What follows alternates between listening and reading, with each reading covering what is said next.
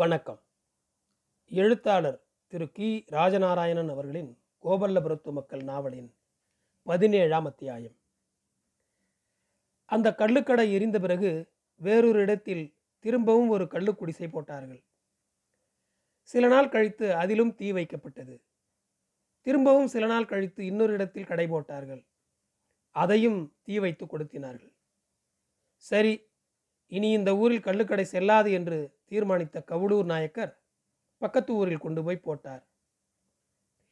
அதுக்கு பிறகு அந்த கிராமத்தில் கள்ளுக்கடை தோன்றவே இல்லை.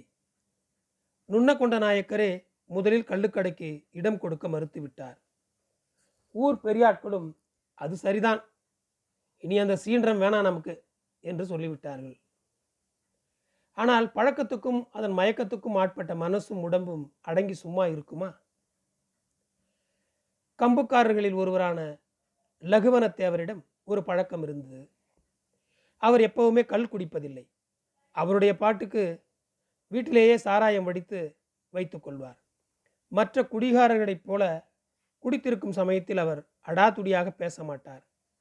லம்புறது, தள்ளாடுகிறது என்கிறதெல்லாம் அவரிடம் கிடையாது. இன்னும் சொல்லப்போனால் சாராயம் சாப்பிட்டதும் சாந்தமாகிவிடுவார். ஒரு ஆனந்தமான புன்னகை அவர் முகத்தில் நிரந்தரிக்கும். ஸ்ருதியில் லயித்தது போல் ஆகிவிடும் அவர் நிலை. அப்படி அவர் லயித்திருக்கும் சமயத்தில் என்ன கேட்டாலும் தூக்கி கொடுத்து விடுவார். அப்படி தூக்கி கொடுத்து விட அவரிடம் விசேஷமாக ஒன்றும் கிடையாது. லகுவனத்தேவருக்கு ஒரு குழந்தைக்குட்டி என்கிற பிக்கல் பிடுங்கள் ஒன்றும் கிடையாது. வீட்டில் அவரும் அவரது செல்ல மனைவி கருப்பாயின்தான். பேர்தான் கருப்பாயி. ஆள் நல்ல செவசெவ என்றிருப்பாள். பிராயத்தில் அவளை அவர் தூக்கி கொண்டு வந்துதான் கல்யாணம் கட்டினார். அவரிடம் இருக்கும் மற்ற ஐவேசுகள் ஒரு பாலா கம்பு, வெட்டுக்கத்தி, இதோடு பழகிய காடை கூண்டு ஒன்று ஆகியவை மட்டும்தான். பாலா கம்பு கையில் கொண்டு போக, வெட்டுக்கத்தி வேலம்பட்டையை சீவ, காடை கூண்டு சாப்பாட்டுக்கு. சாராயம் காய்ச்சும் தொழில் பாகம் அப்போது அந்த ஊரில் அவருக்கு மட்டுமே தெரிந்திருந்தது. மருந்து போல் அதை அவர் மற்றவருக்கு தருவார். முக்கியமான பெண்டுகள் பிரசவமானவுடன் பிரசவ தயாரிப்புகளில் பேறுகால மருந்து இடித்து முடித்து வைத்துவிட்டு லகுவனத்தேவரிடம் போய் கொஞ்சம் சாராயமும் வாங்கி வைத்துக் கொள்வதென்பது பழக்கத்தில் இருந்தது. தேல் கடித்தவர்களும் அவர் வீடு தேடி போவார்கள். தேல் கடிக்கும் மந்திரிப்பார். மந்திரிச்சு முடித்து லோட்டாவில் கொஞ்சம் சாராயத்தை விட்டு, இந்தா இந்த மருந்தை குடிச்சு பேசாமல் போய் படு என்று அங்கேயே குடிக்க சொல்லி அனுப்பி வைத்து விடுவார். லகுவனத்தேவர் கொடுக்குற மருந்து தேல் கடிக்கு ரொம்ப சொன்னாங்க என்கிற பாராட்டை பெற்றது. கிராமத்தில் கள்ளுத்தண்ணியின் கதை முடிந்ததும் லகுவனத்தேவரின் தண்ணிக்கு ரொம்பவும் பெரிய கால் ஏற்பட்டு விட்டது. தினமும் எப்படி கேட்டு தொந்தரவு பண்ணுறது என நினைத்து, அந்த மாயத்தை எங்களுக்கு தான் கொஞ்சம் சொல்லித்தர்றது என்று கேட்பார்கள். இதில் என்னத்த மாயம் இருக்கு, ஒரு புண்ணாக்கம் இல்லை என்று சொல்லிவிட்டு ஒரு சொலவடையையும் சொல்லி காட்டுவார். வேலம்பட்டையும் கருப்பட்டியும் வேர்த்து வடிஞ்சா சாராயம், அவ்வளவுதான் என்பார். லகுவனத்தேவர் வேலைக்கு போய் யாரும் பார்த்ததில்லை. அவசரமான சம்சாரி வேலைகளுக்கு கூட கூப்பிட்டாலும் வரமாட்டார். ஒரு இட்டடி முட்டடிக்கு கூட உதவ முன் வரமாட்டார். அவர் உண்டும் அவரோட காரியம் உண்டும் என்று இருப்பவர். அதே சமயத்தில் சுயநலவாதி என்றும் சொல்லிவிட முடியாது. கொடுக்கிற சாராயத்துக்கு யாரிடமிருந்தும் பைசா வாங்கி கொள்ள மறுத்து விடுவார். அதோடு அந்த காலம் எதையும் துட்டுக்கு விற்கிற வழக்கம் என்று வரவில்லை. ஒரு பொருளை ஒருவரிடமிருந்து வாங்க வேண்டியது ஏற்பட்டு விட்டதா, சரி இதுக்கு பதிலாக அந்த ஆளிடம் என்ன இல்லையோ அப்படி ஒரு பொருளை கொண்டு போய் கொடுப்பதில் ஒரு சந்தோஷம் இருந்தது அவர்களுக்கு. அப்படி கொடுக்கும்போதும் இதை பதிலுக்கு கொண்டு வந்து தருகிறான் என்கிறது தெரியாதபடிக்கு இருக்கும்படியாக பார்த்து கொள்வார்கள். காடை வேட்டைக்கு போவார். தன்னிடம் இருக்கும் கூட்டுக்காடையை கொண்டு போவார். காட்டுக்குள் நுழைந்ததும் காடை கூவது போல குரல் கொடுத்து கொண்டே போவார். தூரத்தில் உள்ள காடைகள் பதிலுக்கு குரல் கொடுக்கும். அந்த பதில் குரல்களை கேட்ட பிறகுதான் கூட்டுக்காடை குரல் கொடுக்க வாயை திறக்கும். அதன் பிறகு கூட்டுக்காடை தொடர்ந்து அந்த காட்டுக்காடைகளை தன்னிடம் வர சொல்லி கூப்பிட்டு கொண்டே இருக்கும். கூண்டை ஒரு இடத்தில் வைத்து கூட்டை திறந்து கூண்டின் கதவை மூடும் சூத்திர கயிறை நீளமாக விட்டு அதன் நுனியை பிடித்து கொண்டு மறைந்து கொள்வார். கூட்டுக்காடை கூப்பிட்டு கொண்டே இருக்கும்.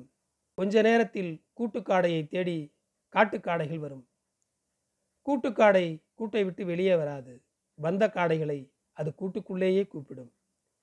முதலில் அவை கொஞ்சம் தயங்கினாலும் இது ரொம்ப வசதியாக இருக்கே என்பது போல் உள்ளுக்கு வந்துவிடும். இப்போது கூண்டுக்குள் காடைகளின் கலவை குரல் கேட்பது ஒளிந்து கொண்டிருக்கும் லகுவனத்தேவருக்கு தெரிந்தவுடன் சூத்திர கயிற்றை இழுப்பார்.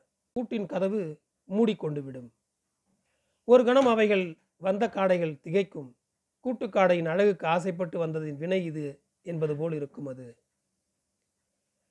காடை கறிக்கு மிஞ்சின கறி உலகத்திலேயே கிடையாதாக்கும் என்கிற பெருமை லகுவனத்தேவருக்கு. முழு உடும்பு, முக்கா காடை, அரை ஆடு, கால் கோழி என்று சொல்லப்படும் சொலவடையில் அவருக்கு நம்பிக்கை இல்லை. அதை முழு காடை முக்கால் உடும்பு என்று மாற்றி சொல்லுவார். தாட்சண்யம் உள்ளவர்கள் மறுக்க மாட்டார்கள். சிலர் மனங்கொண்டது மாளிகை என்று பதிலுக்கு ஒரு சொலவடையை சொல்லிவிட்டு போய்விடுவார்கள்.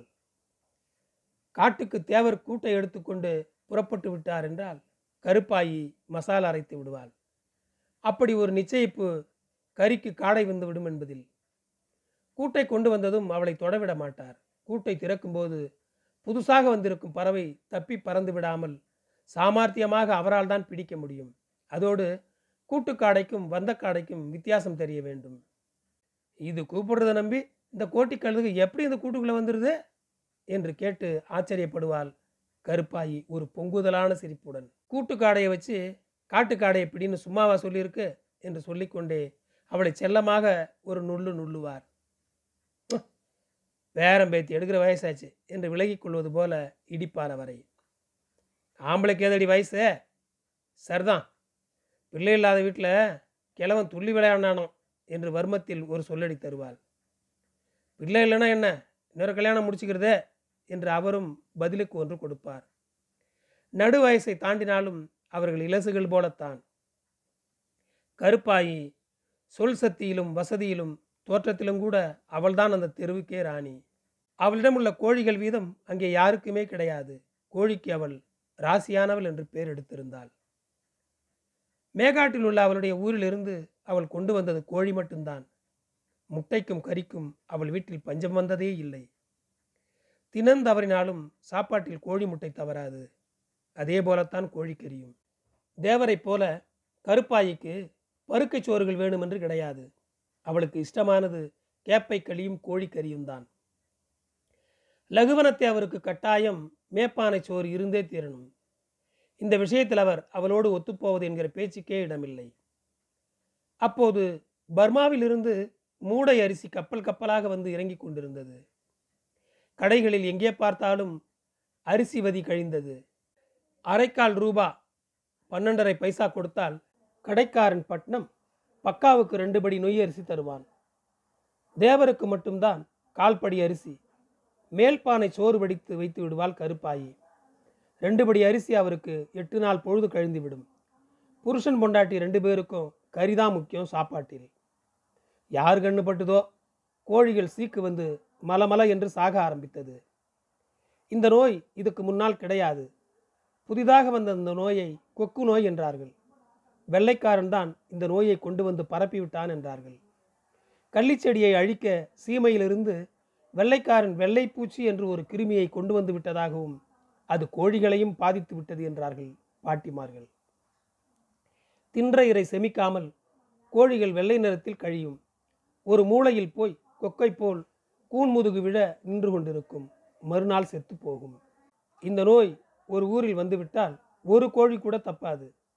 பாவிப்பாய வெள்ளைக்காரன் இந்த நாட்டுக்கு பீடையாக வந்திருக்கான் என்று ஏசுவார்கள் கோழியை பறிகொடுத்த பெண்டுகள். கருப்பாயின் துக்கத்துக்கு அளவே இல்லை. அதே தெருவில் இருக்கும் சண்முகநாதருக்கு இந்த பிரச்சனையே கிடையாது. அவருக்கு கோழியும் வேண்டாம், முட்டையும் வேண்டாம். இந்த உலகத்தில் கடல் இருக்கும் வரை அவருடைய சாப்பாட்டில் கறிக்கு பஞ்சமே கிடையாது. சண்முகநாதருக்கு துணை பனை. அவருண்டு பனை உண்டு. அவருடைய உண்டி, உணவு, உடுக்கை, இருக்கையெல்லாம் பனையும் பனை மரத்தடியுமே. குடும்பம் பக்கத்து ஊரில் இருக்கிறது. நெனப்பு வந்து விட்டால் நாலே எட்டில் போய் வந்து விடுவார். ஒரு சின்ன குச்சில் போட்டு அதில்தான் குடியிருக்கிறார். சாப்பாடு என்பது பதனி, பனம்பால், நொங்கு, பனம்பழம், கூப்பதனி, நொங்கு இல்லாத காலங்களில் தகனு, பனங்கிழங்கு, இப்படி நாலொன்றுக்கு ஒரு பொழுதுதான் பருக்கை. ஊருக்குள் அவர் விற்பதற்கு பதனி கொண்டு வருவது அபூர்வம். எல்லாம் பனையடியிலேயே விற்று தீர்ந்துவிடும். குச்சில் திரும்ப உச்சி பொழுதாகிவிடும். வருகிற போதே கடையில் கால் ரூபா கொடுத்து ஒருபடி அரிசி, அதுக்கான ராமேஸ்வரம் பால் நெத்திலி, அதாவது கருவாடு, பச்சை மிளகாய், உள்ளி, தேங்காய் முதலிய பலசரக்குகள் அன்றைய அந்த ஒருவேளை பொழுதுக்கு மட்டும் வேண்டிய சாமான்களோடு வருவார். வந்ததும் முதல் காரியம் நெத்திலி கருவாட்டு குழம்பு வைப்பார். பிறகு ஒருபடி அரிசியையும் வடிப்பார். பச்சோலையை பெரிய பட்டை பிடிப்பார். அதில் பனைச்சோற்றை தட்டுவார். அதில் சட்டிக்கறி பூராத்தையும் ஊற்றுவார். கறியும் சோறும் நிரக்க அகப்பை காம்பால் கிண்டுவார். பட்டையை உருட்டி அதன் வாயை பொருத்தி சிப்பமாக்கி விரிந்து விடாமல் ஒரு ஓலை இதழை இழுத்து சுருக்கா முடிச்சு போட்டு சிப்பத்தின் வால் ஓலையை பாலை அருவாலால் தட்டி சீவி செல்லமாக ஒரு உருட்டு தரையில் உருட்டி விட்டு விடுவார். சமையல் வேலை முடிந்தது. படலையை இழுத்து கட்டிவிட்டு இறங்கு கிணற்றில் குளிக்கப் போவார். ஈரத்துண்டை கட்டிக்கொண்டு வேட்டியை விரித்து தூக்கி பிடித்து அசைத்து கொண்டே வருவார். குச்சில் வந்து சேரவும் வேட்டி காயவும் சரியாக இருக்கும். வேட்டியை கட்டிக்கொண்டு துண்டை படலையின் மேல் காய போட்டுவிட்டு சாப்பிட உட்காருவார். கொய்யாப்பழ அளவு உருண்டை எடுப்பார். அதனுள்ளே பச்சை மிளகாய், முழுசான வெங்காயம், நெத்திலி இதெல்லாம் கலந்த அந்த சோற்றுண்டையை ஆவலோடு வாயில் போட்டு மென்று விழுங்குவதை பார்க்கிறவர்களுக்கு வாயில் எச்சில் ஊற்றெடுக்கும். ஒரு வெங்காய சருகோ கருவேப்பிலை இலையோ கழிவு போகாது. இப்படியாக பக்காவுக்கு ஒருபடி அரிசி சோற்றை ஒரே நேரத்தில் சாப்பிட்டு விடுவார். நாள் தவறினாலும் இந்த நியதி தவறாது அவரிடம். இளம் பச்சோலையும் சூடான சாதமும் கருவாட்டு குழம்பும் ஆக இந்த மூன்றும் சேரும்போது அதிலிருந்து ஒரு ரசிப்பான மனமும் ருசியும் கிடைக்கும் என்று சொல்லுவார் சண்முகநாதர். தினமும் கருவாட்டு குழம்பா என்று கேட்கிறவர்களுக்கு பிறகென்ன, நாத்தமில்லா சோறு என்ன சோறு என்பார் ஒரு அனுபவிப்புடன். ஊருக்குள் எந்த வீட்டில் ஆடு இருக்க வேண்டியிருந்தாலும் சண்முகநாதர் இல்லாமல் அது நிறைவேறாது. அறுப்பு கூலியாக அவருக்கு தலையும் குடலும் கிடைக்கும். ஆட்டின் ஈரலுக்கு பக்கத்தில் உள்ள சுவரொட்டியை வெட்டி எடுத்து சுவரின் மேல் வீசுவார். சப்பென்று அது சுவரில் ஒட்டி கொள்ளும். குழந்தைகளுக்கும் குழந்தை மனமுள்ள பெண்டுகளுக்கும் அது ஒரு வேடிக்கை. இதை அவர் ஒரு கண்கட்டி வித்தைக்காரனின் சந்தோஷத்தில் செய்வார். அப்படி செய்துவிட்டு ஒரு குழந்தையை போல் எல்லோரையும் பார்ப்பார். வீட்டுக்காரர்கள் சிலர் அந்த வித்தை செய்து காட்டியதுக்கு அதை அவருக்கே தானமாக கொடுத்து விடுவார்கள். இளம் கறியாக இருந்தால் தொடைக்கறியை வெட்டும்போது ஹா என்னமா இருக்கு என்று சொல்லி ஒரு சிறு துண்டு நறுக்கி வாயில் போட்டு சுவைத்து மெல்லுவார். முழு ஆட்டையும் ஒரு வீட்டார் திங்க முடியாதாகையால் நெருங்கிய சொந்தக்காரர்கள் வேண்டியவர்கள் இவர்களுக்கெல்லாம் கொடுத்து அனுப்பியது போக மீதிக்கறியை வெட்டி உப்பும் மஞ்சளும் தோய்த்து சரக்கயிற்றில் கோர்த்து கொடுப்பார் வெயிலில் காய வைக்க. அப்போதெல்லாம் கறியை விலக்கி கொடுக்கும் வழக்கம் ஏற்படவில்லையாதலால் வீடுகளின் முற்றத்தில் இப்படி கோர்க்கப்பட்ட கறித்துண்டுகளின் தோரணத்தை பார்க்கக்கூடியதாக இருந்தது. ஓரளவு காய்ந்த பிறகு அவைகளை நூல் சரட்டிலிருந்து உருவி எடுத்து அதை பாக்க அளவு வில்லையாக நறுக்கி திரும்பவும் வற்றலாக காய வைத்து எடுத்து வைத்துக் கொள்வார்கள். தாய் வீட்டுக்கு வரும் மகளுக்கு ஊர் திரும்பும்போது இந்த உப்பு கண்டத்தை தாய்மார்கள் பிரியமாக கொடுத்து அனுப்புவார்கள். காய்கறிகள் கிடைக்காத மழைக்காலங்களிலும் வராத அபூர்வ விருந்தாடிகள் வந்த நேரத்திலும் சமையலில் உப்பு கண்டம் கை கொடுத்து உதவும். சம்சாரி வீட்டு பிள்ளைகள் கள்ளு குடிப்பதில்லை. பனை சொந்தக்காரர்களின் சில பேருக்கு மட்டும் பனம்பால் உடம்புக்கு நல்லது, சூட்டை ஆத்தும் என்று விரும்பி குடிக்கும் வழக்கம் இருந்தது. பனம்பால் துவர்ப்புடன் கூடிய சற்றே இனிப்பு ருசியும் கொண்டிருக்கும். ருசி கவனம் உள்ளவர்களுக்கு பனைக்கு பனை ருசி மாறுபடும். அபூர்வமாக சில பனைகளில் பால் மிகுந்த ருசியாக இருக்கும். அதை கேட்டு விரும்பி சாப்பிடுவார்கள். பனையிலிருந்து இறக்கியவுடனே குடிக்க வேண்டும், இல்லையென்றால் அது கல்லாக மாறிவிடும் என்பார் சண்முகநாதர். கல்லின் புளிப்பிலும் பல ஸ்தாயைகள் உண்டு. ஒவ்வொருவருக்கும் ஒரு வகை புளிப்பு ஸ்தாயை பிடிக்கும். போதைகளின் வகைகளை ருசித்து பார்த்து ரசித்து அனுபவிப்பதில் ராஜாநாயக்கருக்கு பிந்திதான் மற்றவர்கள். பர்மாநாயக்கரின் மகன் என்ற பட்டப்பெயரோடு அந்த ஊருக்கு வந்த காலத்திலிருந்தே இப்படியான பழக்க வழக்கங்களோடு தான் வந்தார். பர்மாநாயக்கர் அங்கு வந்ததும் முதல் காரியமாக ஒரு காரை வீடு கட்டினார். வீடு கட்டி முடிந்ததும் குடும்பத்தில் யாராவது ஒருத்தர் சாகணும் என்கிற உலக எதிர்பார்ப்பின்படி அவரே போய் சேர்ந்தார். அவ்வளவு செலவழித்து வீடு கட்டியும் கூட அடிமண்டியாக திரண்ட சொத்தும் ரொக்கமும் இருந்தது. ராஜாநாயக்கர் அவருக்கு ஒரே பையன், சின்ன வயசு, தட்டி கேட்க குடும்பத்தில் யாரும் இல்லை. மனம் போனபடி சிநேகங்களும் பெண் சேர்க்கைகளும் ஏற்பட்டன. எப்போது பார்த்தாலும் பத்து பேர் அவருக்கு பின்னால் திரிந்தார்கள். பக்கத்து ஊர்களிலும் சுத்துப்பட்டிகளிலும் அவரை கோபல்ல மைனர் என்றுதான் அழைப்பார்கள். சொந்த பெயர் மறைந்து அந்த பட்டப்பெயரே உள்ளூரிலும் நிலைத்து விட்டது. நன்றி. தொடரும்.